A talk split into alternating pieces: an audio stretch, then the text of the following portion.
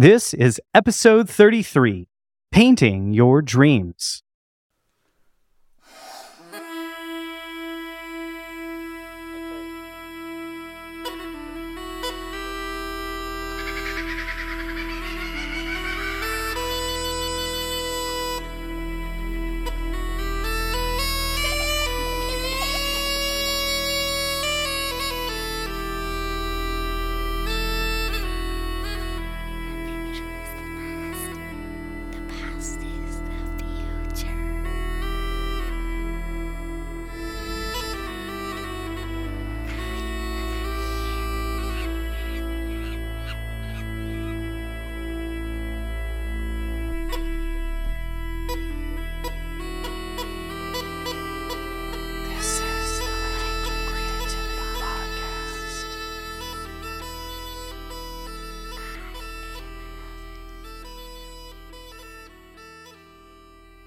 Welcome to the Language of Creativity podcast. I'm here with Della Burford, who was a guest on my Spaceship Earth Mission Log podcast. And there was just so much more to share that I wanted to have you back. And we're here to talk about painting your dreams, which is something you've been doing for over 40 years, which is incredible.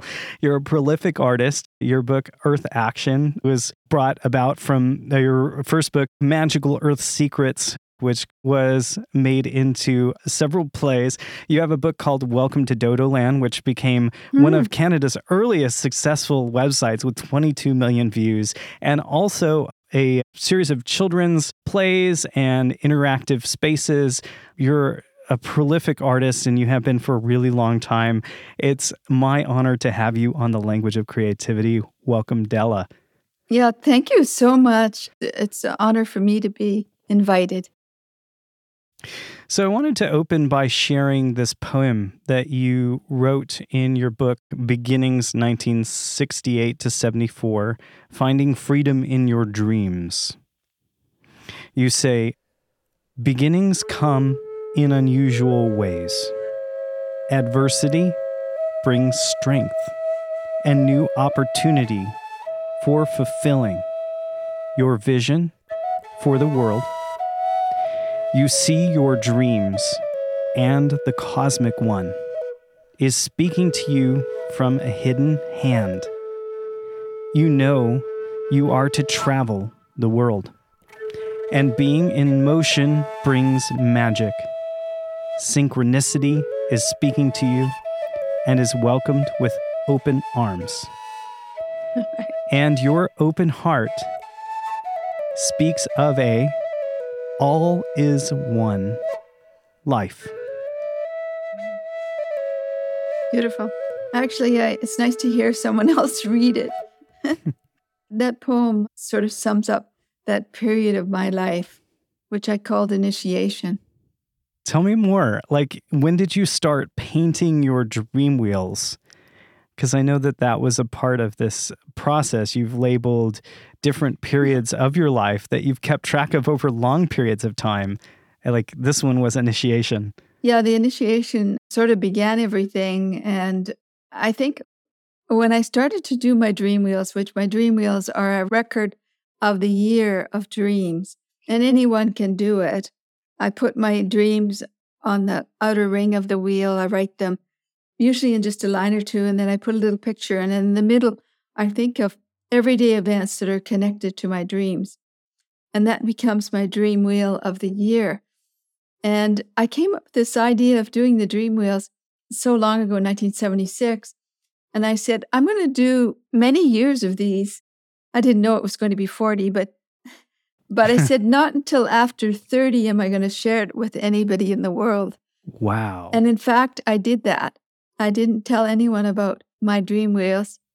And also, I was so involved in manifesting the dreams that I didn't have time to talk about it. and then finally, I did. I decided, no, I'm going to share this idea.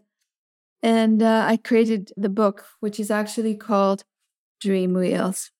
And it goes into telling the different periods of time in my life. And I sort of, the initiation one is the first one. That's where it all began. And I think in thinking about that, I can think of a couple of different incidences that happened. And one of them is I had cancer at a very young age when I was 20 Mm. years old. And I think that I was felt, feeling very isolated because at that time, people didn't talk about having cancer. When you Oh. had cancer, you just sort of didn't, you know, you didn't talk about it. It wasn't. Anyways, I was feeling very isolated. And I think, in fact, it sort of reminded me recently when I saw people feeling very isolated with COVID because hmm you you know you didn't have your friends. It was really a difficult time for me. But there were a couple of incidences that happened. I'm only going to go into this one but what happened for me is that i all of a sudden remembered my dreams. And i not only remembered my dreams i was able to go to very very pleasant places in my dreams. So there was new adventures there and uh, doors opened up. And all Mm. of a sudden uh, for the first time in my life actually i was seeing colorful dreams. And so that was the bonus that came out of it all. And so that is part of what i call initiation. There are other incidents too that happen but they were all very isolating and i think that when that happens for anyone you all of a sudden new resources come up new resources Mm. develop and Yeah. and that's what happened for me Yeah, you mentioned that feeling of isolation uh, being what drew you to the dream work, where it right it was what sort of gave you freedom in this time of restriction, which was the cancer. Right. Right. exactly So I'm going to ask you about what you mean when you say you did a lot of work in a 20 year period on manifesting your dreams. You were busy doing Oh. that. What does that mean? you know um again i talk about manifesting my dreams but i think anyone can do this so i like to encourage other people to manifest their dreams manifesting the dream is something that like for instance if you have a dream with a green color in it you wear green the next day right or Mm. if you see a certain person in the dream you phone them the next day so in fact you you're like manifesting it you're you're seeing it in your dreams but in fact it becomes something that is part of this physical reality i decided Wow. at an early stage that i was going to write down my favorite favorite creative dreams which i did on my dream wheels and not only that but i was going to try to either write about them do art about them and in many cases I had people working with me that were doing theater around them, making music around them. So it Hmm. as soon as that happens, then it's manifested, right? Like it becomes part of this reality and it feels really good. And uh, actually it is it's an incredible way of honoring the dream. There's a Wow. wonderful dream teacher, Robert Moss, that I ended up working with after I had written the book of Dream Wheels. So it was a later stage for me, but he often says you should honor your dreams too. He he was another person that encourages people to do that. And so in his classes, for example, people would always be encouraged to do art of their dreams and music of their dreams and other things too. So it's because when you do that, you will have better dreams Hmm. like you'll have more dreams. Because in your dreams, you have a dream producer. I call it the dream producer, right? Maybe it's you, but it's a dream producer. And the dream producer is happy when he sees that it's becoming something, right? So he gets more dreams and they get more dreams. and that seems to be the case for me. So I'm looking at one of your dream wheels and how it works or how it looks is you've got sort of a little circle in the middle with then words going all the way around that kind of in a clock like circle just written out in one mm-hmm. imagine one sentence just being like a, a minute on the line. And then the next wheel out is your paintings. You have various figures from your dreams. I see this one. You have a bird with a sun behind it. You have a dolphin and with a rose. Um, yeah. You have Yeah. many different like people on it and Yeah. colors. There's a lot of like blue in the background. And then the wheel just beyond that is more sentences that are written out, like 365 of them. Uh-huh. And so you said that you can put a month of dreams on one wheel, or you can do a whole year of dreams. yes. And that it has three rings. The center ring is for everyday important events, Mhm. uh, following the four seasons.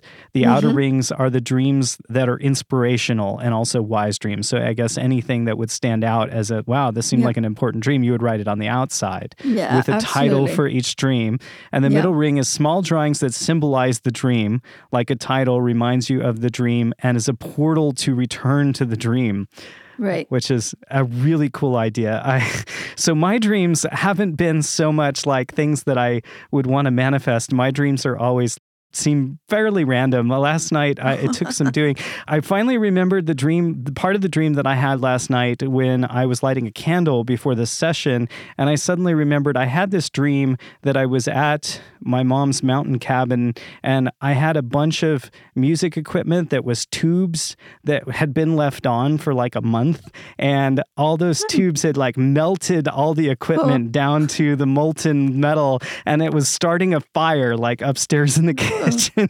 and I had to figure out how to put it out. And of course, I caught on fire while I was trying to like get to the fire extinguisher. And it's not necessarily a dream I'd want to manifest, but uh, you know. I think I've I am so curious to talk about dreams because I think for some people dreams are really magical and for other people's dreams are just something you're trying to make sense of like what what is happening Right. Yeah, you know, everybody's dreams are unique. No two person has the same symbols in their dreams. Like the symbol of the fire might mean one thing to me and another thing for you, or a symbol of a certain power animal. So they're all unique and all different. I know the beautiful thing that the dream teacher Robert Moss does is he says, How did the dream make you feel? That's the first question. How did it make you feel? And Mhm. when you say that, all of a sudden, oh, yeah, I felt sad or I felt angry or I felt good or, anyways. And then you sort of think about is there some reality that I can connect to it? Something that's happening in reality that I can actually connect to that. And when you think about that, sometimes it's called a reality hit kind of.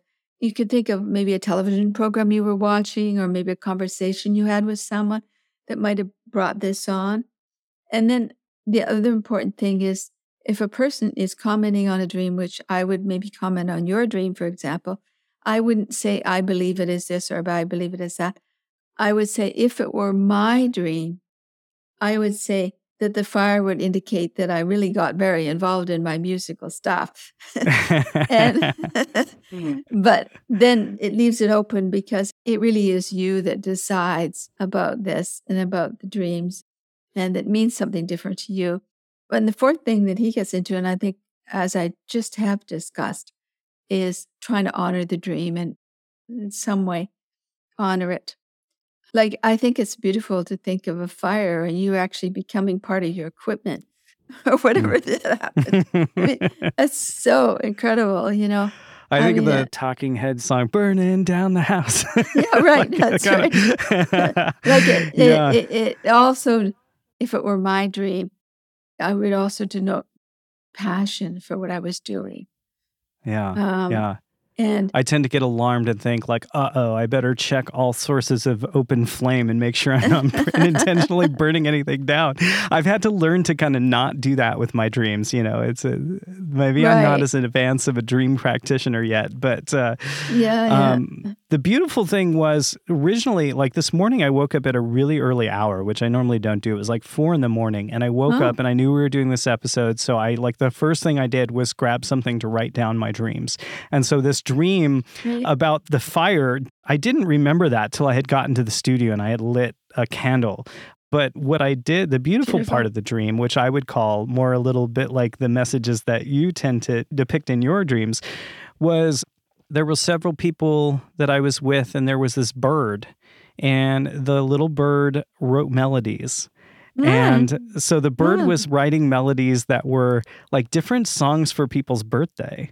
oh, And it was really beautiful. And I remember I couldn't quite write down the logic in the dream, but I remember having this really clear thought of like, well, all we would have to do to prove in a court of law that birds have the right of nature is to take this example of this bird writing the music and how intelligent it is and we could basically set a legal precedence for the rights of nature um, Right, right. and that was this thought i had in this dream and so That's i wrote beautiful. that down Excellent. when i yeah and and Yeah, that i think is a little bit more along the lines of what you're talking about is like Yeah. how how does this melody and the music and it could connect to the eco activism work and yeah well, I, I think without knowing it, I think the bird was an incredible symbol because the bird is tremendously significant to me. And the way of traveling in my first book of Dodoland is with a bird hat. And Mm. the bird hat is the hat that came to me actually during a time of trauma. I was doing mm-hmm. drawings and I was seeing myself running to hills to get away and etc. And what came out of it that was very, very positive was the drawing of the bird hat with the necks of the birds intertwined in kind of a caduceus. And it was like all of a sudden this hat had this freedom that I so much wanted at that time. And so when I was creating the story of Dodoland, for example, in thinking of manifesting something, when I was creating the Dodoland story, I put the hat on the little girl's head that goes through the story. And that's her Mm. way of traveling. And it represents imagination and it represents dreams, following your dreams and and so on. And so the hat of traveling that went throughout the story and was the way of traveling to all these incredible places, I shared with the world. And it became a hat that every child could make. And when we did the performance in New York, for example, 100,000 children made this hat. And the hat is in the back of the original book, there's a bird hat that the kids could color and wear, and then they could travel in their dreams. Hmm. So the bird and the secret to go to Dodoland is to listen to the birds sing. Mm. Yeah. That's so magical.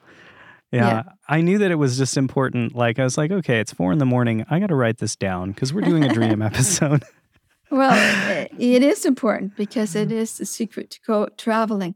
When I was in India, when I first started writing the story of Dodoland, one of the places I was actually traveling to was India. And we were on a houseboat in Kashmir. And I got this incredible time of visions.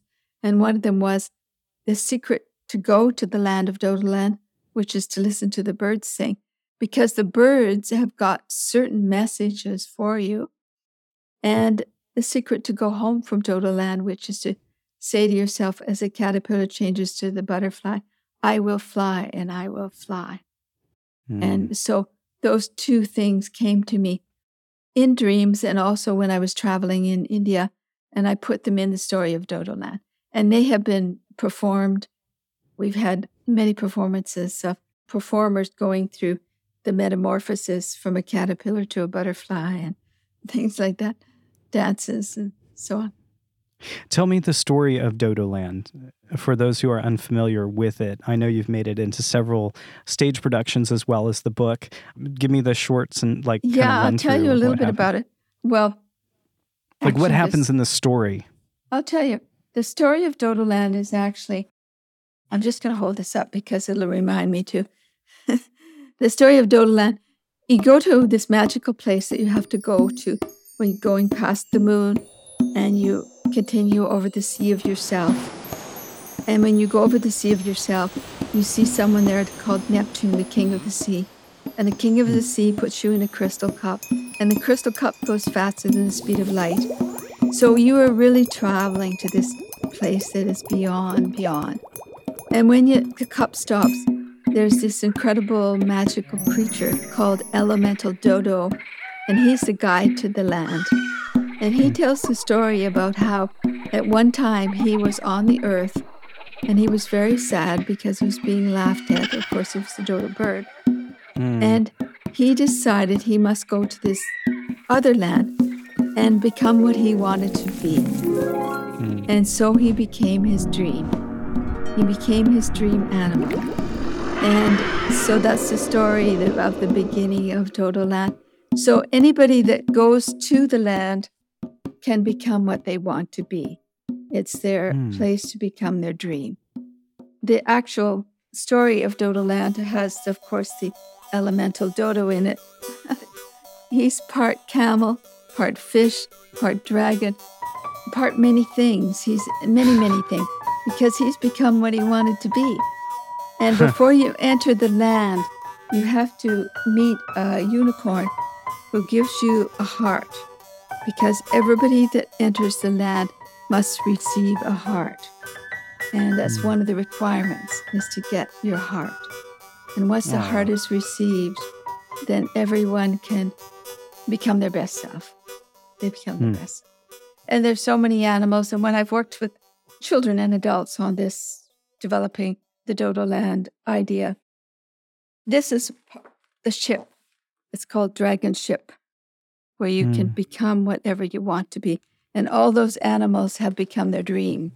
Hold that up again. I want to describe what I'm seeing for those who are on the audio podcast.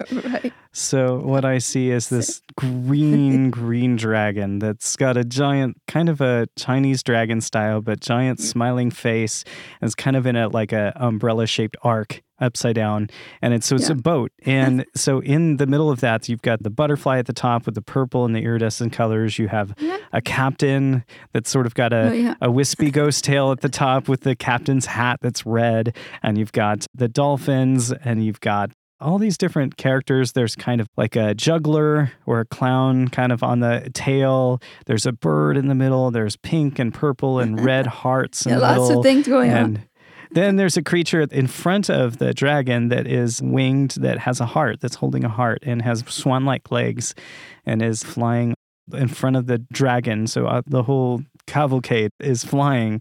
And uh, it's just magical imagery. It makes Yeah, me think know, about. that's funny. Yeah. Yeah, it makes me think that about- description.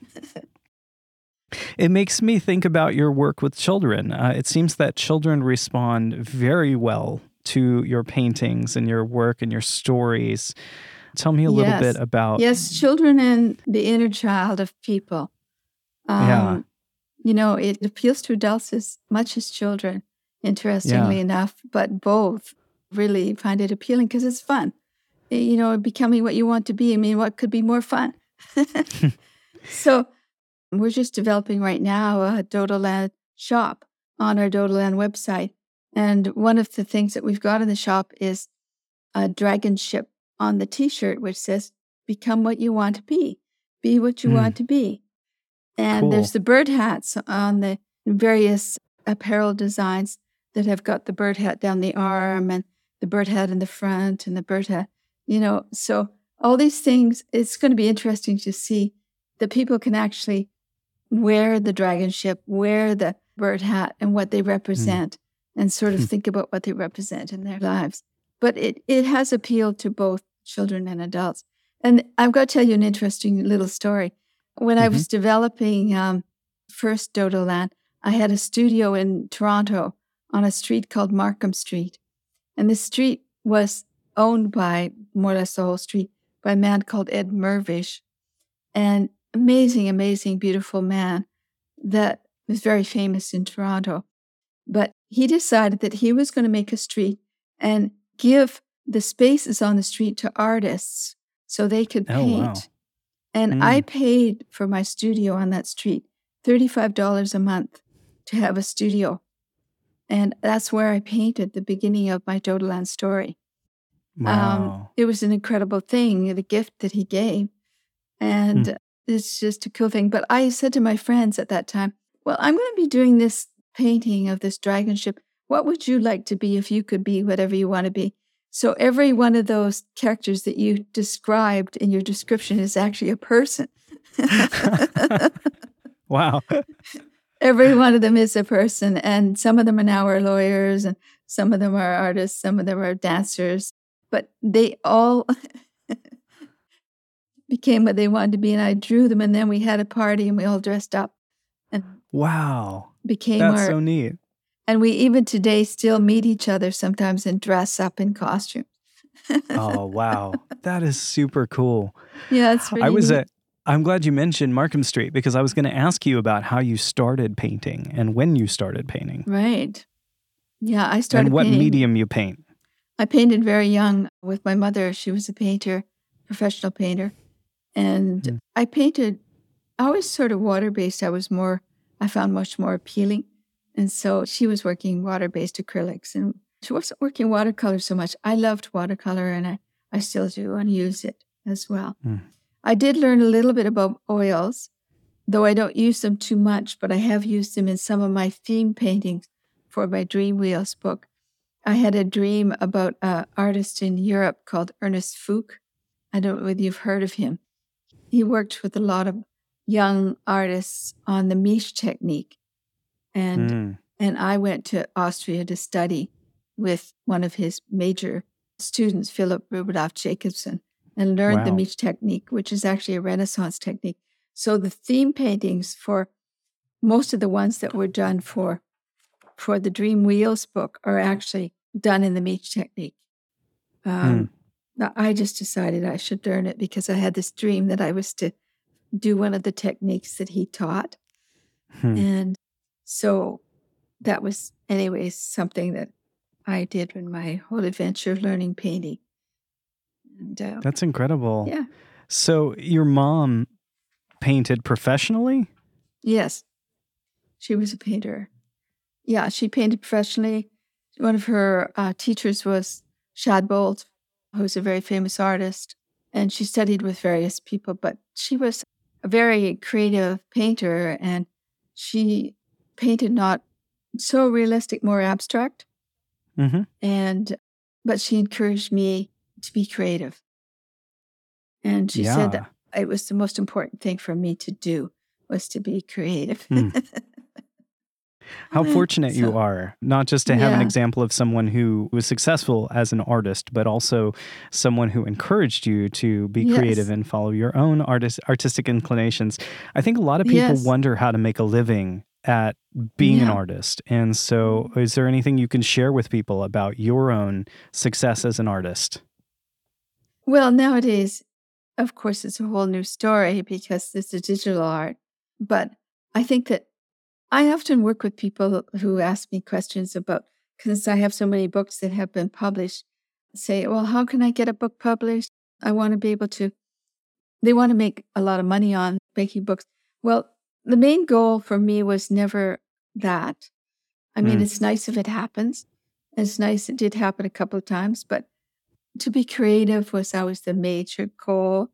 And I think if a Mhm. person just starts to draw or just starts to paint, things can come out of it. You just don't know what'll evolve out of it. I mean, to think of that, I was in my little studio on Markham Street and putting the paint on the paper, and all of a sudden the elemental dodo appeared out of the paint. I didn't even Mm. think of it, it just came out of the paint. And now the Yeah. elemental dodo has been shared with the world Yeah. um, and continues to be shared with the world.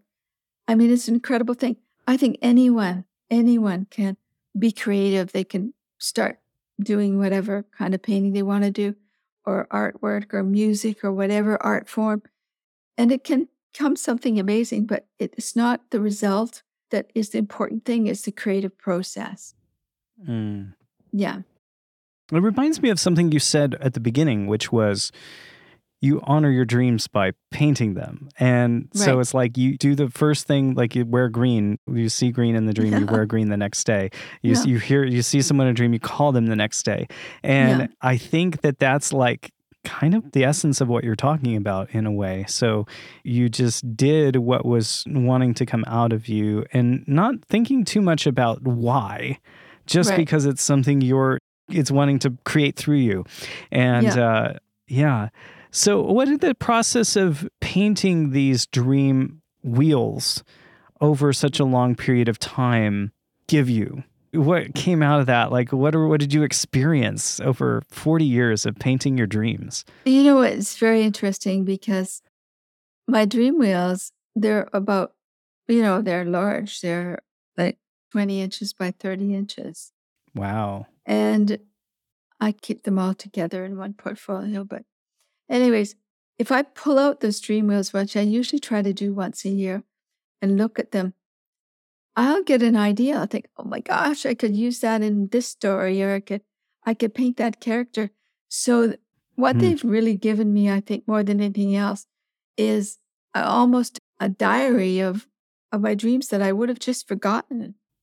Mm-hmm. And you know, I think if dreams are kept in a book like that, they can really be forgotten. But when they're Mm. on a piece of art, you can look up and you say, "Oh my God, that dream! I had that dream, and I've just got to manifest that somehow." It, that character. And suddenly you see the artwork that you drew and you're back there. Like you said, it's a portal back to the dream. Oh yeah, like no, the candle was uh, like uh, suddenly I remember a part of the dream that I didn't write down at That's four in the morning. that's right. Yeah. and that yeah. can that can take you back, and that's a very important thing because it's so easy to lose the dreams because they're very you know like a butterfly fly, fly away. But if you Mhm. see just a little image, you go, "Oh my gosh!" and the whole section, the whole fragment of the dream will come back to you. So I've got that. I can look at these dream wheels, and all of a sudden, fragments of the dreams, which were dreams from 30 or 40 years ago, can come back to me. Wow. That I think has been one of the most beneficial things of all. And I think also it's very fascinating. When I look at them every year, I think, oh my gosh, I'm getting that dream today. And I had that dream 20 years ago. And I try to figure out, okay, now what's going on here? You know, you can't Yeah. help but do that. But sometimes it's really fascinating to look at your own history of your life and how certain times certain symbols are very important to you, but then they recur again sometimes later. mm-hmm. And no, it, it's just totally amazing. Dreams are amazing. They're not just for creativity and, and manifesting, which I've done. They're guides for anyone in their life. I mean, Mhm. if a person really does remember their dreams, they're going to get guidance because they will get guidance from the spirit guides and maybe from the power animals in their dreams. And it's an incredible thing. The whole area of the dream world is so vast that I've spent a lifetime with it and I still haven't learned everything. Mm. I tend to think of dreams as archetypal, like for some people, dreams being archetypes. So I had this recurring dream for a while that I don't have anymore, but it was years, years apart. I would have this dream of surviving a plane crash. Oh, And it was like, you know, the plane would go down and then I'd be the only one who somehow survives. And then I'm in the middle of nowhere and I have to oh. find my way. And Oh. I finally figured out that that was like a representation of my life and career, like feeling like what I was doing wasn't going to last. I think this is around the time I quit the driving team, where it was like work just got further and further apart. And so I tend to think it like sometimes various dreams. I know that would be kind of the the Jung interpretation of dreams. I know you studied with uh, someone who studied with Jung, right. where you look at the symbols in the dreams as archetypes and patterns in life. That if you can decode the pattern of the dream, you can kind of see what it is that it might mean in your everyday life. So maybe this feeling of like not having control over the industry that I was in that was taking a dive and sort of needing to find, you know, a crash landing and find my way to something else. Uh, perhaps that was the dream. Perhaps not. Yeah, I mean, I don't yeah. know. So you also studied with Tenzin Wangyal Rinpoche, who does the dream yoga. Right. And I would say that would be a whole nother way to look at dreams. And Oh, yeah. I'm curious to know about that because you've done some really, really deep work into dreams. And I know a lot of people are mystified by dreams, and it's a very curious topic and they don't know what to do with it. But I think that where you've gone with it is beautiful, learning how to use it as a fuel for your life and for your creativity. What did you learn studying those two different forms of dream yoga and dream shamanism? yeah, you know, there's so much to learn and so many people that you can learn from. But I felt very fortunate to have two teachers that meant, three teachers that meant a lot to me. One, the man that you mentioned that was a student of Carl Jung's, he was my personal teacher for many, many years. And I learned a tremendous amount from him, but that was more, as I mentioned to you, I remember at one other time we were talking, that he taught me in my dreams, my actual dreams, to change colors, that I could do those things, that that was possible to make me more lucid. Say to Um, yourself, this is a dream. Right. This is And then this is a dream. Now that this is a dream is more the Buddhist Tibetan Oh. Buddhist method. Okay. and Yeah. that's Wangho Rinpoche. And it's beautiful because if you're in your real day, real life environment, and you look at something, and you look at it carefully and say, "This is a dream." Like right now, I'm looking out my window of where I'm staying right now, and there's these incredible tomato plants that are out there growing mm-hmm. probably 30 or 40 tomatoes. And I'm looking at them. And if I say, really concentrate on them and say, this is a dream, tonight I will have them in my dream.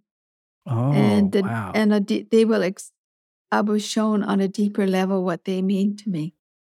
oh. Um, and so I love that whole thing. Hmm. And I sometimes will do that. I'll, I'll just go outside and I see some. I asked Wango Rinpoche at one point, I said, Can I do this when I see something so beautiful? Because that's what I concentrate on happy things and beautiful things. And he said, Yes, do that. So I do Yeah. that. Well, I can I go- imagine right now.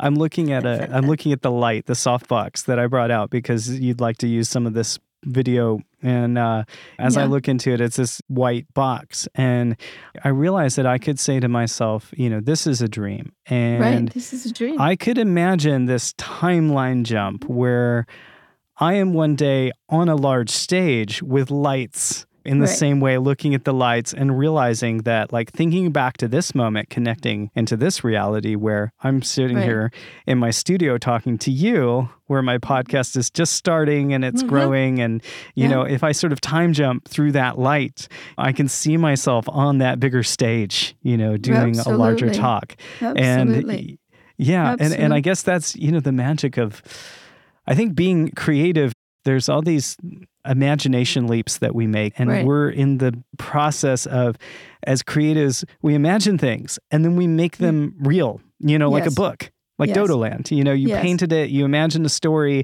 and then you Yeah. made this book, and now it's a play. It's been done all over the world in multiple languages, and Yeah. you know, I think it's now it's it's the childlike t-shirts. nature. Yeah, now it's going to the be childlike clothing. nature the childlike nature of like not thinking that that's impossible just knowing that Yeah. you can and Yeah. you will and it's this this childlike thing of like i want to do this so i'm going to do this and it's beautiful Yeah. um i want to ask about so you were talking about in the jung archetypes so you said in that particular one you could change the color of something in Yeah. the dream Right. Oh yeah, the it's so incredible. The Jung archetypes, of course. I know I loved the book Man and His Symbols. Do you know Mm. that book, Man and His Symbols with all the archetypes? I loved that book. I looked at it for so long and and they're so incredible to think of all those archetypes that are that are sort of archetypes that could be used in many people's dreams. But really, when you really come down to it, Jung says every person's dream is unique.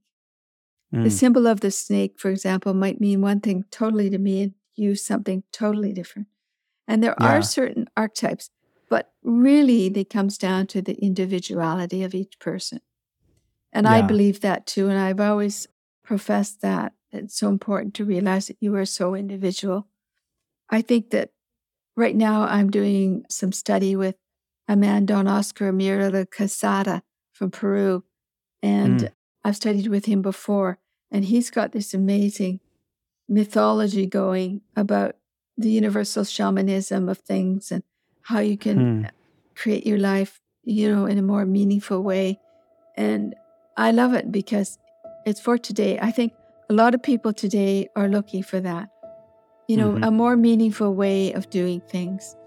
Maybe tired of all the plastic, cosmetic, commercial stuff and want to do something more meaningful. And he's Yeah. got a beautiful program that he teaches that's part of that. And I think that's beautiful too because that's connected to the dream world in your dreams, like making your dreams part of. I mean, when I, for instance, the last class I had with him, I could shut my eyes and see these incredible visions after vision after vision. And I know that that's possible because I can do it. And I think anyone can do it. It, Mm. it depends on the stage you're at. But then those visions, I will be writing those down and they will become part of paintings and they Mm. will become part of stories. And I think when you deeply go into ceremony, like he does a lot of ceremony, through ceremony, you can also see these visions, just like dreams in effect, in they're very close, Yeah. closely related. And in fact, when you see the visions in the ceremony, then I can go to sleep and I can have the vision in the dream that takes me further. Wow. So they are connected. And I think daily rituals that people do, simple things, you know, like light a candle, for example, a beautiful ritual, that can then be transferred into your dream Mm. and will be. yeah. And what, what does that really mean, lighting that candle? There's an intention there, right? hmm And that intention becomes part of what you showed in the dream.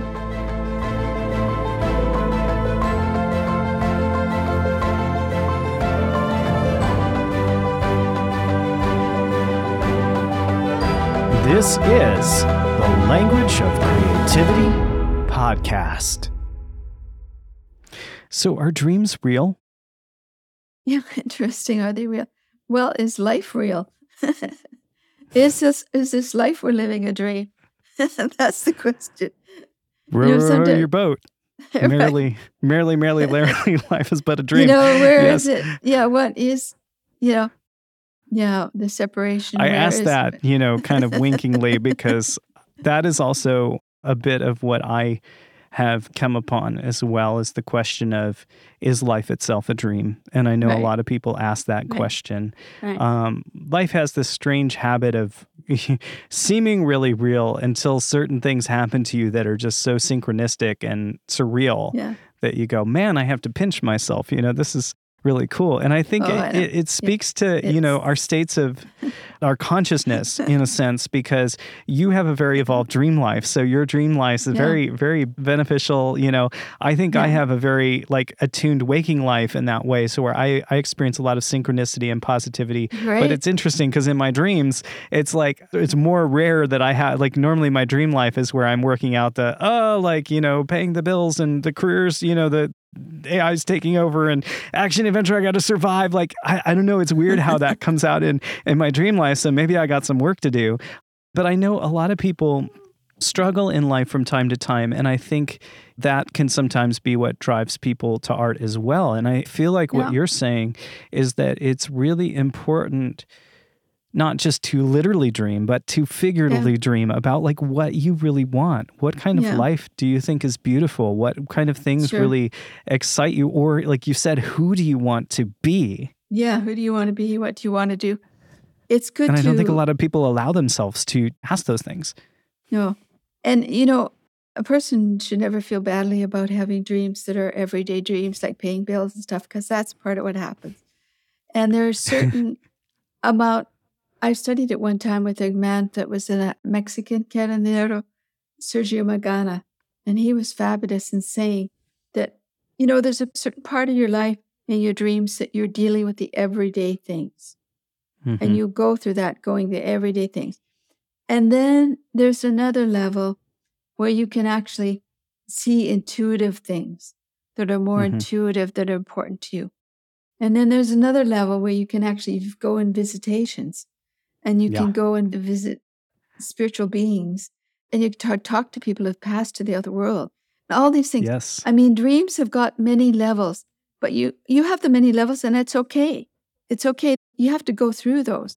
And Yeah. in fact, they've studied the dream waves, and some of the dream waves, when they get into going into the higher levels of dream waves, like the theta and the alpha, you can go into the different dreams and meet spirit guides and so on when you get into those states.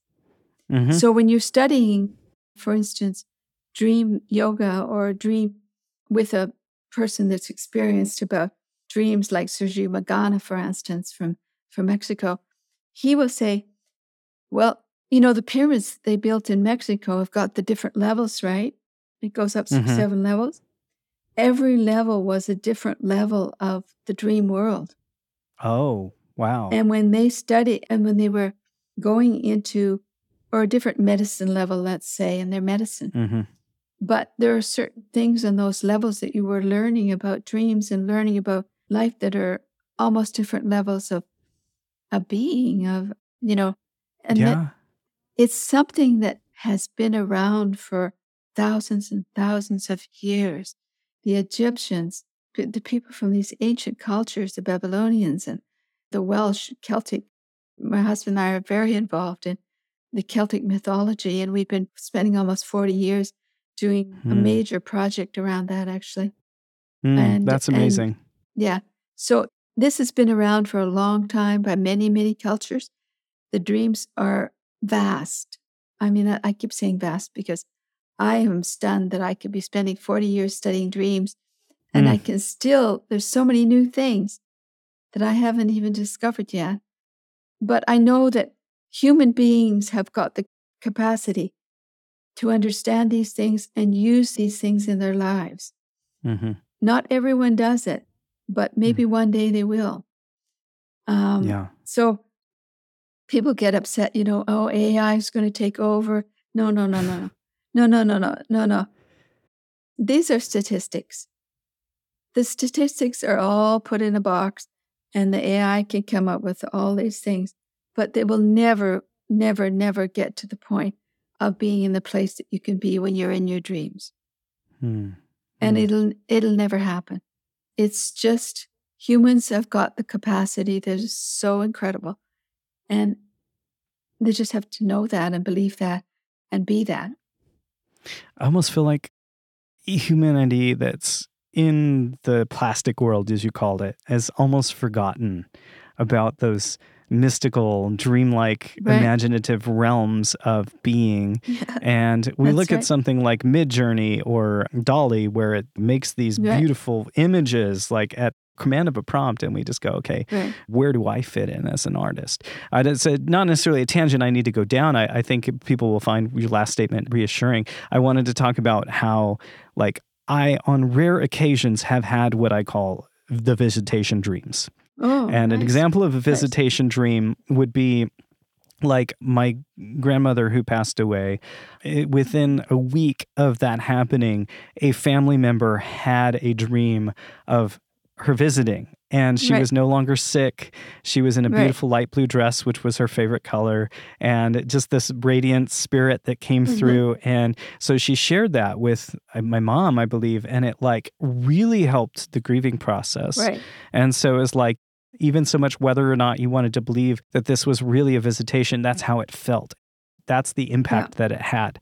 Yeah. And so every once in a while, I've had, like you said, guides. One time I had this little, like, short man. I was digging. A a lot of my dreams, I'm like living in the dirt, like you know, almost like a subterranean creature. And so there was this little man wearing brown. And I don't remember anything he said, but I remember waking up from this dream. And it was like he explained to me all these things that I needed to know about life. And I Yeah. woke up just feeling knowledgeable Oh. like i was like you know i had received something valuable Yeah. and i couldn't tell you what he said i mean it was maybe like his mouth was moving and i was just you Mm. know receiving some other frequency but you know that's one of those dreams where i woke up remembering it clearly and i would say that was a visitation another one that i had that was Yeah, a little bit more i like to share with a lot of people in my music work is this dream and i call it a visitation dream just because of how it felt so Mhm. i was in a recording studio and I was setting up a microphone and I was working with the artist from Iceland, Bjork. Oh, and Okay. so Bjork is a, you know, I see that I'm setting up this microphone. I see Bjork right there and I say, could you please step in front of this microphone and just give me a little bit of your vocal dynamic range so I can get the levels? And as clear as day, she looks at me straight in the eye and hold on, I have to mute the microphone because it was like this. It was like, you must capture my first wind. and the dream ended. And that was it. Like this, you know, Bjork, who I, I picture as this like super uninhibited creative person, you just tell me basically record the scratch take because it, this magic's going to come through and you better be prepared to capture it. But, you know, that could have just been a really cool dream that I came up with. But the way it felt, it just felt so authentic and real Yeah. that whether Yeah. or not that was Bjork herself or whether it was just an archetype for me of someone that I was learning from or an energy or whatever, Yeah. it was so it was so real. Beautiful. I call that a visitation dream as well. yeah, beautiful. Beautiful. Yeah. Those are beautiful dreams. And ones you don't forget when you get dreams like that. certainly. And, you know, as far as Bjork coming there, she probably did. yeah, I mean, I believe uh, so. once you're developed a little bit further in your dreams, you can actually go and visit people. I've had that happen. I've had Yeah. people that I've dreamed about mention like a week later, "Hey, like we've met in a dream Yeah. state." You, know, can so so people. Yeah. I believe I met my daughter before she was born. I remember Right. flying around with this beautiful like spirit that was little and baby like and you know, it was just fun Beautiful. and very much matches the energy of my daughter now. I don't know if that was my daughter or someone else, but it was it was it's just wonderful. And there's so much that we don't know. Um, That's or that some people know that's just a little bit, you know, people go, you know, how, how do you know that? Which is wonderful. I think if we can open up to the possibility of our dreams, we can also open up to the possibility of what if life manifests itself based on our collective dream? So Right. the idea of dreaming a better dream for humanity Right. and deciding what we want to put our attention on, what kind of stories we want to tell Mhm. ourselves about our immediate future, that actually has the potential, just like the guy from Motorola who invented the cell phone was inspired by Star Trek from the 60s, the communicator that they would open up and say, Hey, hey, Spock, you know, like he literally made a cell he invented the cell phone because of that work of fiction. And so, in a Right. way, we do influence our reality as creatives. Absolutely. Yeah. And I think it's There's- really important yeah. to dream a better dream. Absolutely. You know, there are many people that when you really do research into it that were scientists and artists that had a dream that totally changed their life or had made a possible an invention. It's really surprising how many inventions, when you really kind of look at it, have come about through dreams. Right. Yeah, a lot of a lot when of supposedly Tesla was a visionary. So whether or not he got Mhm. it in the dream state, he was downloading these really incredible inventions about electricity in in that Oh, Yeah. sort of like you said Yeah. like meditative state or that, Yeah. you know, shamanistic state. Like it's Yeah. it's something that very few people connect to, but I think some people just do innately and some people call it art. Some people do call it, you know, shamanism or meditation or those things. And some people practice it, like you've studied with masters in the field of dreaming. Uh, Right. But I think it's something that almost every creative can relate to on a certain level. Yeah. You know, we come together to dream. I have a little poem in my book, my Dream Wheels book, that says, We come together to dream. Do you want me to read it? Yes, please. Okay. We come together to dream, to find who you are, to find solutions, to find power animals, to find travel to new places, to find the imaginary, to find the cosmic one, to find the muse, to find visions, to find self healing, to find the divine, to find angels in doorways, to find emotions and beauty, to find dream galleries and dream friends, and to express and honor our dreams for self growth, humanity, all living things, and the world. Hmm.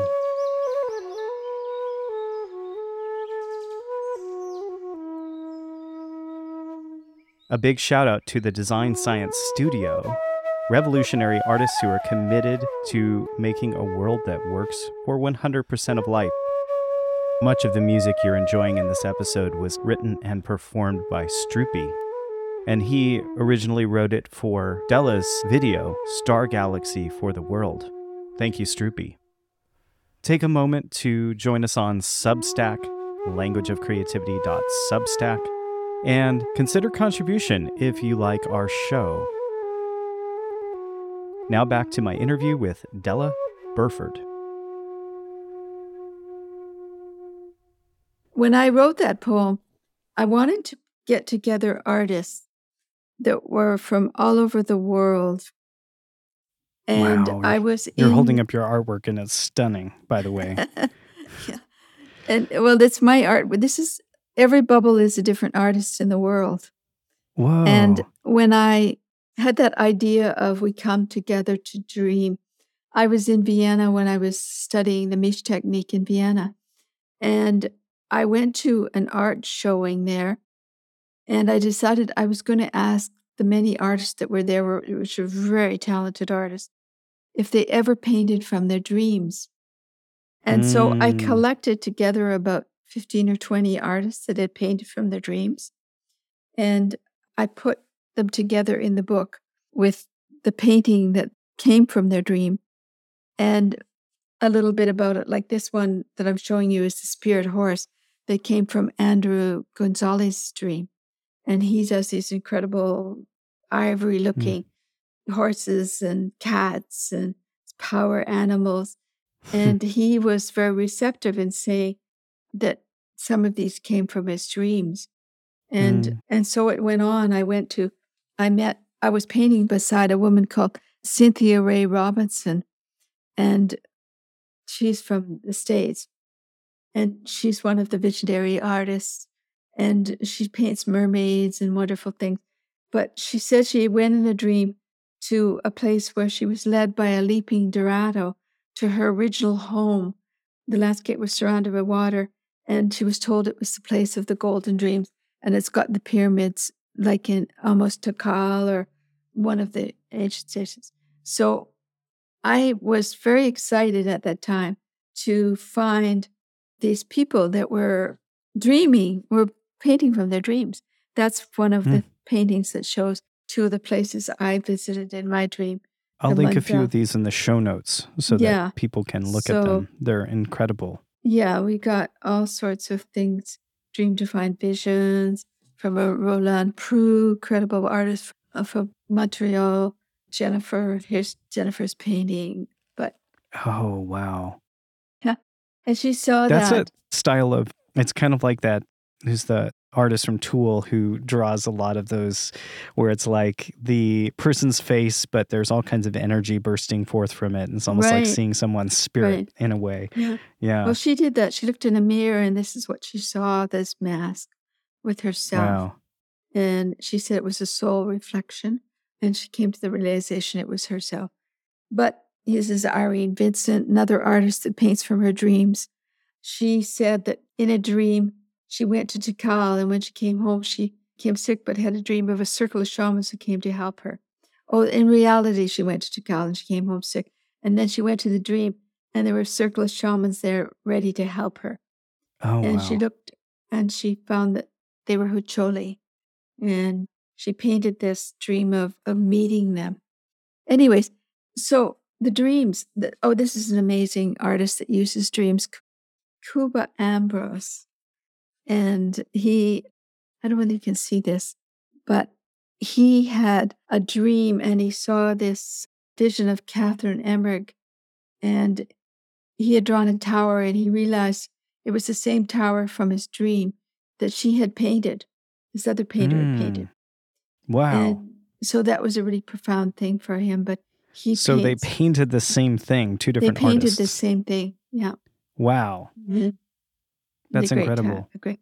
But um, things like that. So I kind of was very excited to meet other people that use dreams. So at that time, I would ask people and say, "Oh, yeah, maybe I painted one painting from my dreams." Now I think people are painting more from their dreams. Mm. so Yeah.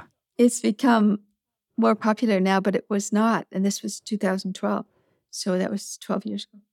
Anyways, I did Wow. put that in- as part of the Dream Wheels book because I wanted to show other artists. I was told in a dream that I was to show other artists, that I was to include other artists. And when I have dreams like that, I usually try to do that. Like, for instance, I had a Mm. dream of that. And I, when I went to Bali, in which we were doing workshops called The Spirit of Writing and Art, and we included many artists who came and shared their painting techniques and shared their work. But when you share the work from the other artists, you're showing me this book, and I know not everyone can see it, so we'll put that in the show notes. It's very powerful. Like as you're talking about the dreams and honoring them, and you're showing the different artwork, it's almost like suddenly I my exposure to these different paintings becomes greater because of the context of which I'm viewing them next to each other. So mm-hmm. this would be a- an example of when sharing your art with other artists is a very powerful way to be felt and received. Yes. I thought that was like you're just flipping through the book and it's just this powerful experience I'm having from artist to artist to artist. Yeah, pretty amazing. Because in Yeah. a sense, the energy from the dreams, the information from the dreams, even though I've never dreamt them, I'm getting that through the painting as I see it. Like I'm receiving that um, Yeah, exactly. Magical energy as It's well. that's yeah, what's, what's really that meant by the vi- visionary art.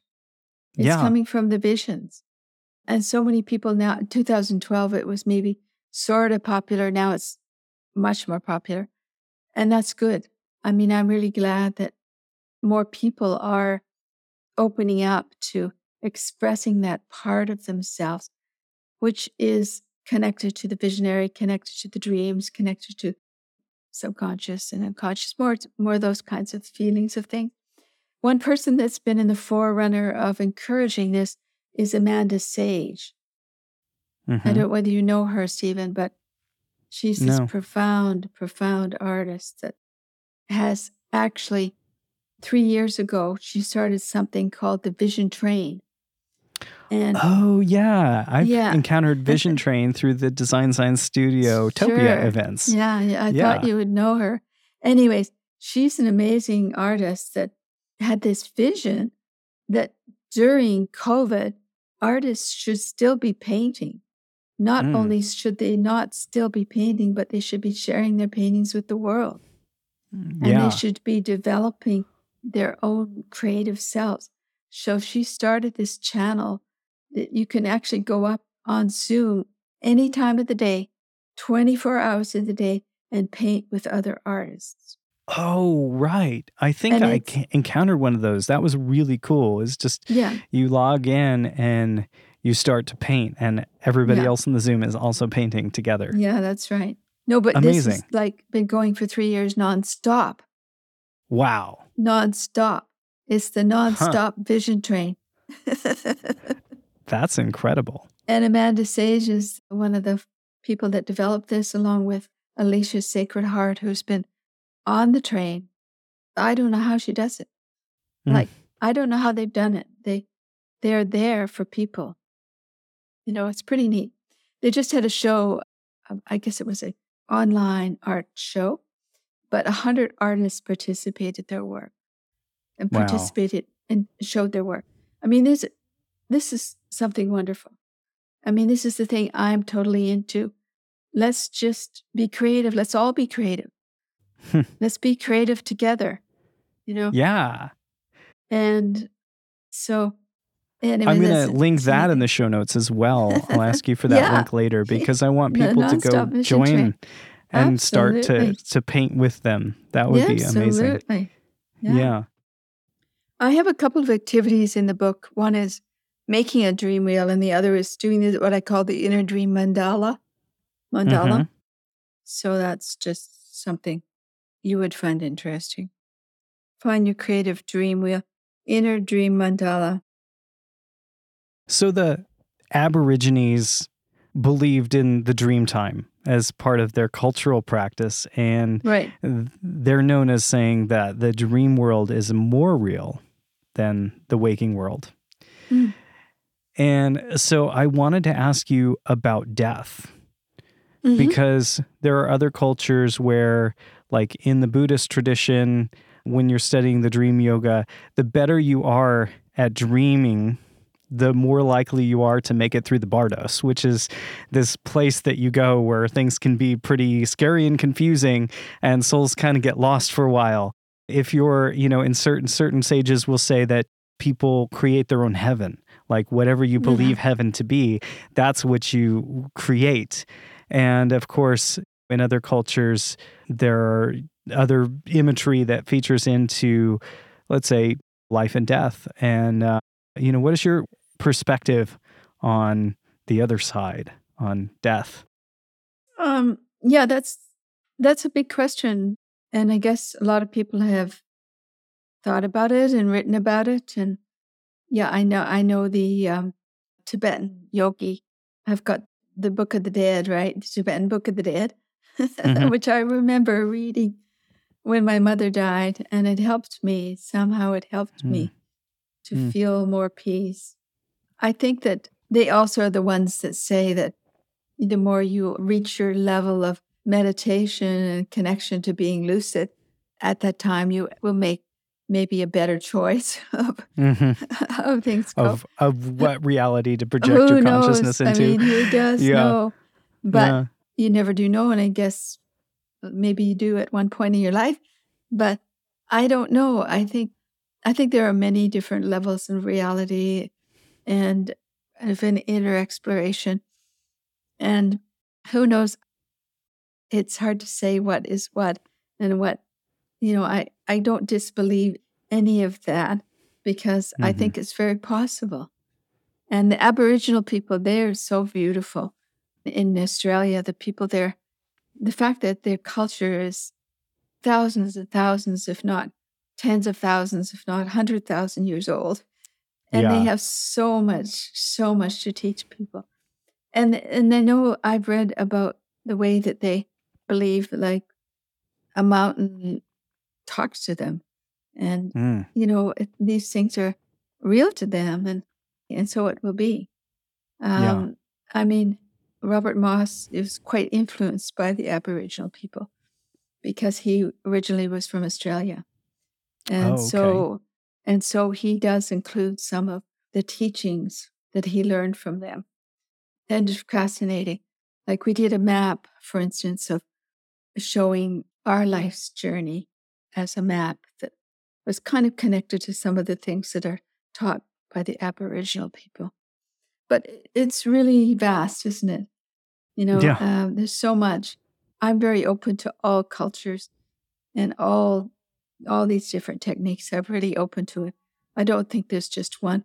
And they do intercept at times. Like say, oh, that kind of reminds me of this, and this from a different country, but it has Yeah. similarities. And in the dream world, you can meet anybody from any country. Yeah. You're not limited to meeting just the people you know. You can meet anybody in the world, Historical s- figures, even. historical figures from the past, possibly from the future. I've met some people that I know are, you know, from the past. It's, yeah, it's just a vast thing. I have this dream that is again another one of those very special dreams that you remember that every time there's an outgoing president which for uh, for in my lifetime has been every 8 years Right. um in at least since I've been voting there is a dream where I will meet with the outgoing president and have a conversation, ask questions, you know, sh- share each other's perspectives on things. And I find that oddly fascinating. I'm like, okay, whatever this is, you know, it's happening with some regularity. Kind of like with your dream wheels, you know, you, Yeah. I think if you keep track of things over time, you might see things like that emerge that maybe Yeah. didn't stick out to you as major thumb points. But as you said, Yeah. you write them as titles. The dreams get titles on the outside of the wheel, and your inner your waking life stuff is on the inner wheel so you almost can see a correlation as you There look from the inside to the outside and There i think that would be a valuable practice for anyone and it Yeah, also that's true. yeah Yes. When there is a correlation and you do see it between something that you did in the inner wheel, what I call the inner wheel, in your real life, and then all of a sudden it pops up in your dream world because there is a correlation. Yeah, Yeah. that's really neat. When it also struck me when I was looking at these, I actually texted Stephen Bow, who's a mutual colleague of yours. He's how I know the Buckminster Fuller Institute and the Design Science Studio.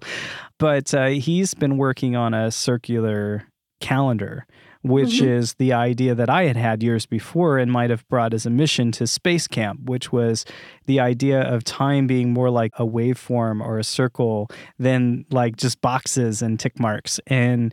so when I looked at your dream wheel, I realized that's what it is. It's a circular calendar because it's Mhm. going around the year and Oh, you have yeah. the Oh, seasons yeah. which correspond to the medicine wheel as well, which reminds me of the work of Scott Thrift on episode 15 we interviewed. He does an annual clock and it just Mhm. changes color and you can't see it moving. And in a way, I mean, almost like these dream imagery is like you couldn't see the evolution, you couldn't see the moving, you couldn't see the circles in the spiral until you go back and you remember and you revisit them on these dream wheels that you keep, right? Yeah, absolutely. And maybe see a spiral of how your soul is evolving throughout Yeah. your lifetime. Yeah, the whole uh, seasons is so important. I feel very lucky. I, both my husband and I were involved in studying with a shaman that worked with doing ceremony around the seasons, the solstice and the equinoxes. And he was the man actually that studied with Carl Jung. So he's also connected to that whole dream thing. Mm. But his ceremonies used to, I used to get these incredible dreams from the ceremonies. And I think it was also connected to the seasons, connected to the fact that it was solstice or it was Yeah. equinox or that energy, that incredible energy that happens at these times. And my husband Mhm. has been involved in a Celtic project, which we're just actually just about to go to Wales to participate in part of that. Wow. But he has been studying the writings of an ancient druid and recording Mhm. sort of what he wrote. And we've actually, he arranged to have illuminations done of the work. Hmm. And with 90 pages of illuminations were done of the work by a man called Leo de Pasquet. And the writings of this druid man was put in a book at the turn of the century. And we published the book, his book. oh, wow. And we're now taking the original manuscripts back to Wales. Then we're considering where to leave them for their permanent home. Wow. It may it may be the Welsh Museum. We're we're just debating Mhm. at the moment. But anyways, yeah. so that also was connecting to the seasons because they Yeah. were really, really influenced by the seasons. When you look at the old ancient Celtic culture, Cymric culture, and we were doing and visiting. I had cancer a second time in um, 2000. Let me see, 2000. hmm So, as part of my healing process, I wrote a story called Miracle Galaxy. Mm. And the Miracle Galaxy was visiting the seven angels of healing, the eight angels of healing. And those eight angels of healing, I actually put them in various sacred stone s- circles in the world. hmm Like, for instance, in Easter Island, in Stonehenge, in Mm. Buxaquan, and Avebury, and all these places. And we went actually went to those places Wow. uh, to feel the energy of the stones and also to just see what would come out of the in terms of the dreams that would be able to be included in these paintings that I did for the Miracle Galaxy. Miracle Galaxy then became Star Galaxy, which is the star galaxy for the world. Hmm. And Star Galaxy for the world evolved out of Miracle Galaxy because I realized it was a story to also heal the world. Wow. It, it would be needed to heal the world, I was told in a dream. So I started to work on that three or four years ago and created the storytellers. The angels became the storytellers, which actually have got the different magical things that you learn to heal yourself and the earth. Mm. And that's sort of goes into what you talked about in the community dream. Yeah. there there is the dream for yourself to heal yourself but there is a dream also to heal the world hmm and that is very much a part of this story of the star galaxy for the world Hmm. that's the storyteller of gratitude there's a heart storyteller of kindness of intuition of peace of creativity and all the qualities that help to heal the world and create transformation Mm. and now, actually, what we've done just recently, just been working on this the last six weeks, actually. Star Galaxy for the World has been included now in Dodoland Online. Um, oh, as- cool. yeah. And so the story of Star Galaxy is there as well.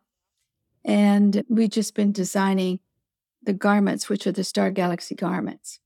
yeah. Um, so it's taking it out from, yes, it's good to know yourself and your own unique self, but let's also include the vision for the world. yeah. You know? And so It's so it- important. I it's a- think artists are in a position to Yeah. speak to what we want in the world. And certainly also to speak to what we don't want in the world. I know a lot of music is about that. It's about protest. Right. But also in painting, we can envision the world that we want more of in storytelling. And that's Right. a whole new field of storytelling. It's Right. it's hard to make a story without the traditional conflict cycle. We're all, Yeah. you know, accustomed to the hero's journey Yeah. and different things, but it's almost Yeah. like it's time to dream a new dream. It's time to tell a new story. Yeah. And I know your artwork speaks to that. Um, Yeah. Also, I know Yeah. a lot of people getting back in touch with ancestry and what did the ancient peoples do and what wisdom was lost and what can we learn from them. Uh. I have a friend who's studying the Ogham stones. Oh, Uh, I don't know if I said that Yeah, right. yeah, And since you Ah, mentioned yeah. Celtic and the Druids, Yeah. there's not a lot that was Yeah. known about the Druids. Yeah. And no. so, you know, the, oh, look at of- Dale's project is called Druidical Quest. oh, wow. And it's he has a Facebook page called Druidical Quest. And the book that is he's actually got a book called Druidical Quest, but he also has a book called Stone Book of Knowledge. So that whole thing of the Druid journey is really something incredible. And we've been, as I said, very involved in this with Dale's book called Druidical Quest and the Stone Book of Knowledge, which are written by John Hugh Roberts. He has had them illuminated and various other things. Yeah, I want to ask you about Dale, your husband, because a big part of the creative journey is having others in our lives who are supportive of what we do, of who we are, of how we express who we want to be. And you have a wonderful, supportive life partner. Tell me more about That's true. Dale. Tell me how long you've been together and just tell me about your life together. Like what is what is it like for him being married to this very artistic painter, dreamer? Well, I don't know. You'd have to ask him that. but yeah, it's been a wonderful thing. We're very lucky to have had each other. We discovered each other when we were teenagers. teenagers, imagine that. That's lovely. And uh, so we've been together decades and decades and decades. Mhm. I can't even count the years, but I know it's at least 50. Wow. And um, we've shared so much together. Dale's been my main support in terms of all my books. He's been there helping me in whatever way. You know, when we went to Guatemala to perform Dodoland, he was stage manager. When we Wow. went to perform in New York at the various museums, which most of the museums were the biggest and best museums, he was photographer. You know, Wow. and when Museums and Swiftsure Project. Right. We performed at the Smithsonian Institute for a month. What wherever it was, Dale was always involved and has been my main support. Hmm. Huge, huge, huge thing. And when we created Dodoland online, which is still up there, people can go there. which Uh, is he- dodoland.com. Dodoland.com when we created that, which was actually in 1995. It was one of the first e-zines on the internet. Before there was color, before there was sound, it was like one of the one of the original babies. But anyways, Dale and I took that over from Swiftsure, which was a British Columbia project, and it was used to launch it, to launch that project. And we took it over and we spent the last 25 years sharing it with teachers and homeschool people and children around the world. And uh, he's been working with me on that too. So it, it kind of goes on and on. yeah. That's very incredible and so fortunate to have the support. Yeah, for sure. Yeah. For sure. Yeah. And we're just on a journey now. Uh, We've actually, we're going on a year travel. We've all, already done four months, and we're going to be spending another seven months traveling to various places in the world that um, we'll be able to share stories in those places. And yeah, so that's what we're doing right now. Did you ever have to get a job like in the middle of, you know, your earlier life, 20s, 30s, 40s, just to support your art? Uh yeah, probably at the early stages, I was like I served like hamburgers at the local hamburger joint. Uh-huh. and uh oh yeah, I got some pretty funky jobs. Um until I it's funny, I think everybody has those jobs, you know, when you're young and you're trying to just get by. And I worked from Mhm. the time I was actually 16 years old because my father told me that for every dollar I make, he would give me a dollar. Oh, that's cool. So that that was uh, motivated me. Uh huh. so I used to work at Hudson Bay Company selling clothes, and I, I used to oh all sorts of jobs to get, make money so that I could travel. All and right. then when I finished high school, I traveled with a lot of other high school schoolmates to Europe. But that was partially because of my father's incentive. So your mother encouraged you to be an artist, and your dad said, "Get a job, and I'll match every dollar that you make." right, that's right. Yeah. well, I guess you had some balance there in the left-right brain world. Yeah. Yeah, for sure. It was two opposite. They were very opposite. Yeah, Yeah. that's true. Yeah. Well, let's talk about that. I mean, they were opposites. So how did that work for you? Did that? I mean, Well- it seemed like it was a good thing. Yeah, it was a good thing. Well, everything about my mother, of course, I was in love with because it was very creative. My father, I had a little more difficult time, but he was very patient. He was an electrician. I mean, Mhm. an electrical engineer, I should say. And he used to do drafting, and he used to teach me how to do drafting. Hmm. And it was very precise. Yeah. And so he taught more, it was not sort of the spontaneous, intuitive things, it was like the detail. hmm And so everybody's got their good qualities, right? Yeah. And uh, so I happened to get a bit of that rubbed off on me too, actually, because I taught nice. interior design at college level for six years. And Oh, I think my training in interior design was creative, but it also was involved in the perspective and the drafting and the, the placement of the objects. And, you know, so Mm-hmm. yeah, maybe it was a combination of my mother and my father's skills. yeah. Oh man, I would love to tangent on interior design, but I think that would take us another oh, 45 yeah. minutes. no, no, this is a whole other deal. Yeah. Is there anything in particular, Della, that I haven't asked you that you still want to share? Well, I should mention that in the Dream Wheels book, we went into the initiation, but I would just mention what the other cycles are in the book, Yeah. because I think these are often cycles that are in other people's lives too. Like the initiation section, for instance, which you mentioned, I do a workshop and I work with people, and I ask them specifically do a transformational challenge map that Mm. shows the transformational challenges that you've had in your life. And Oh. when you do that, you see that there might be certain challenges, like even a crisis of consciousness or a physical challenge. And Crisis of consciousness being like you had cancer or someone has a near death experience, that kind oh, of yeah, thing. Oh yeah, exactly. So, those kinds of things, you make a map of them and you realize that your life can be ups and downs.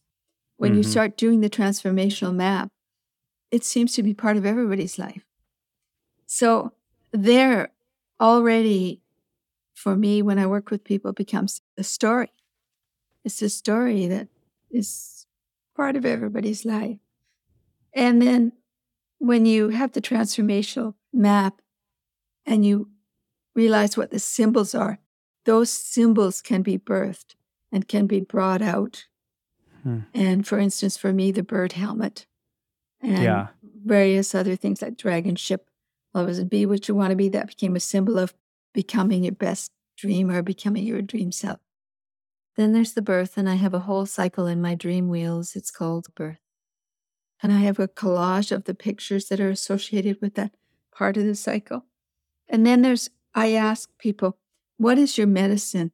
Like everybody's got different power animals that are important to them. And if they Yeah. really focus on it, those animals will come to them in their dreams. And those animals can be incredible teachers for them. And when you do that and you start to visualize them, those again can become part of the creative toolbox, so to speak.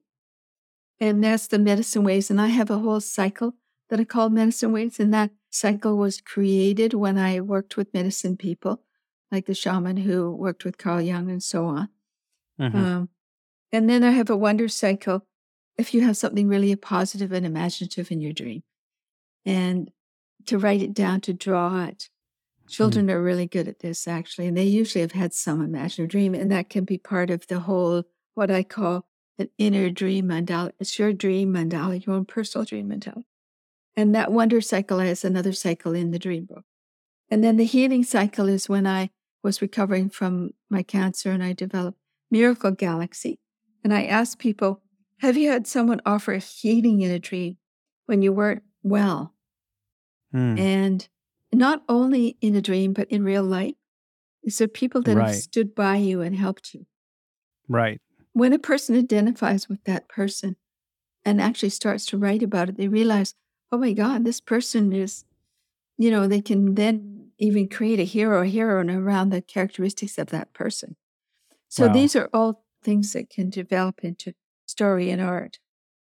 And then the divine part is the cycle, the last cycle that I've got in my dream wheel book, which is divine. And that divine cycle is this one. Yeah. So is that Anyways. the pa- the page on the right? Can you hold that up? I'll describe it. Mhm. So what I see is it's a image that has sort of a circle in the middle with a figure head in the very middle with there's a person at the bottom of the frame that's kind of like their eyes are looking at you. And so where they're above their head it would be there's this sort of dream world and then around that there's these other figures like angels that are surrounding and beaming light are like at the viewer at the looker of the painting that's what Yeah. i see Yeah.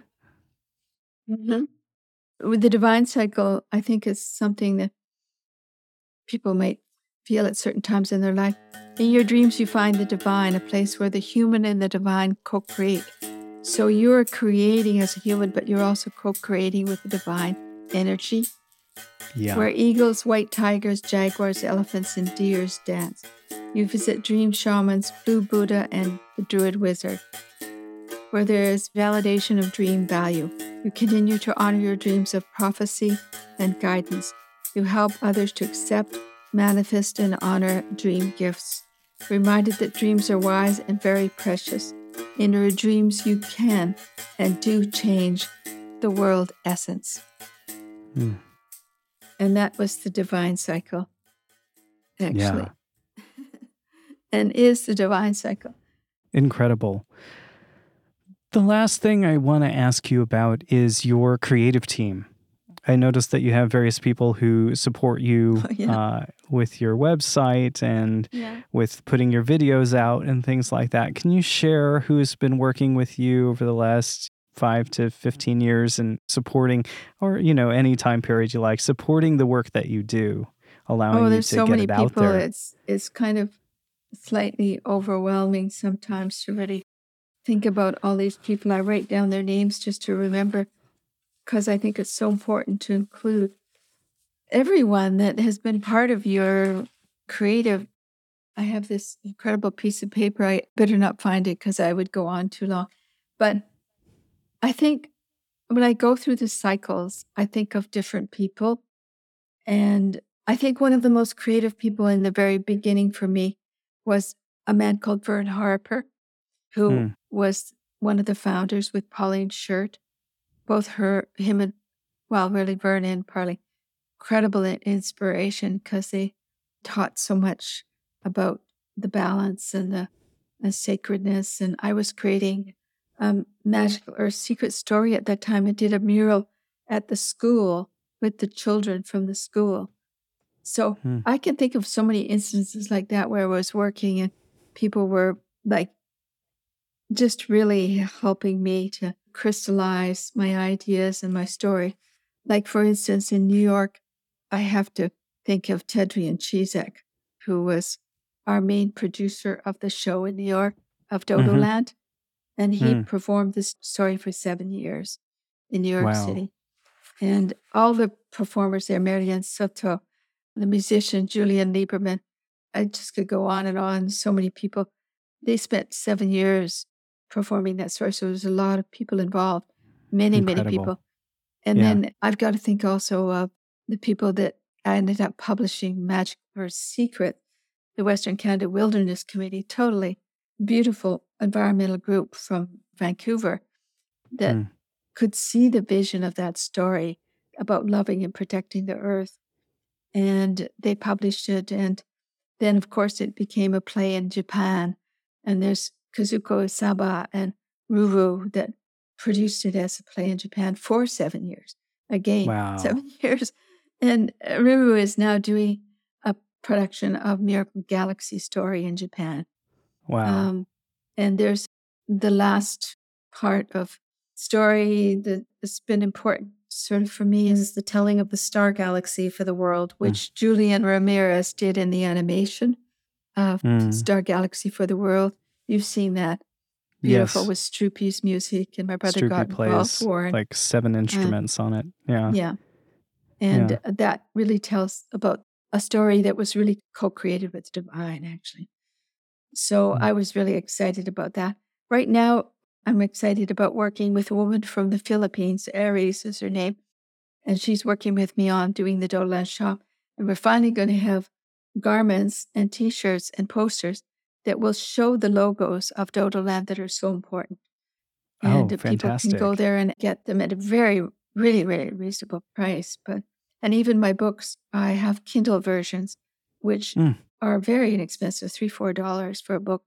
And you can get a Kindle version of almost all my books. That's awesome. Amazon. So, where can people find you online?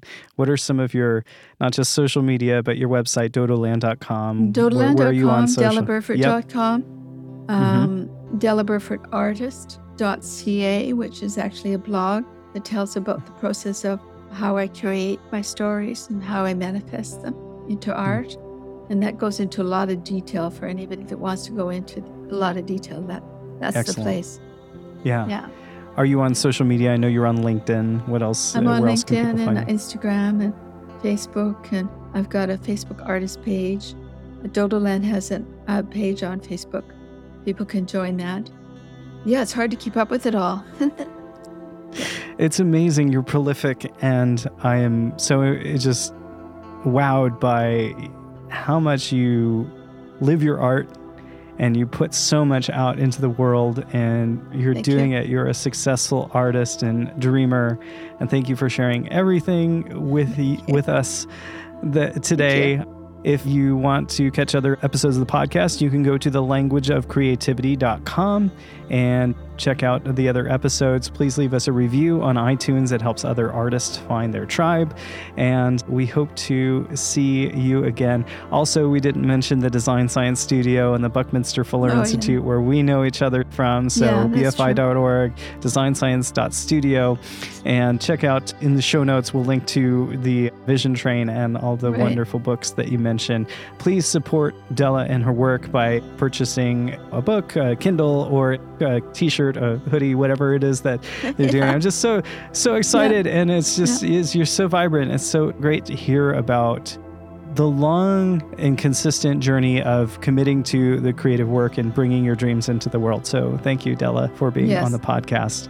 Thank you. It is long and consistent. That it is. but thanks so much for all the people that have helped me. The list goes on. I, I've probably got 100 people or 200 even that have helped me over the years. I think collaboration is the key to Yeah, really, certainly. really becoming successful on a bigger level, is to be able to share the work with, doing it with others. It's really, and I, I've got a lot of people and check out Dream Wheels. And thank you, Stephen. I, by the way, thank you, Stephen. You're just a delight. And Hmm. you have such a way of having not only an interest, but this excitement about my work. And I so appreciate it. Check out Dream Wheels, her book about the Dream Wheels. If you want to learn all about Dream Wheels and do your own Dream Wheels, I think you'll Yeah. find it inspirational as well. Um, Well, thank you, and we'll see everyone next time on the Language Great. of Creativity podcast. I might do a class at some point on painting from dreams.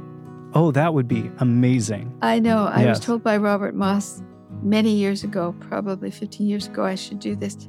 I haven't done it yet, but I'm considering doing that. And that would be kind of fun. That would be amazing. Yeah. We'll let everybody know when you announce that. That would be Yeah. great. Yeah.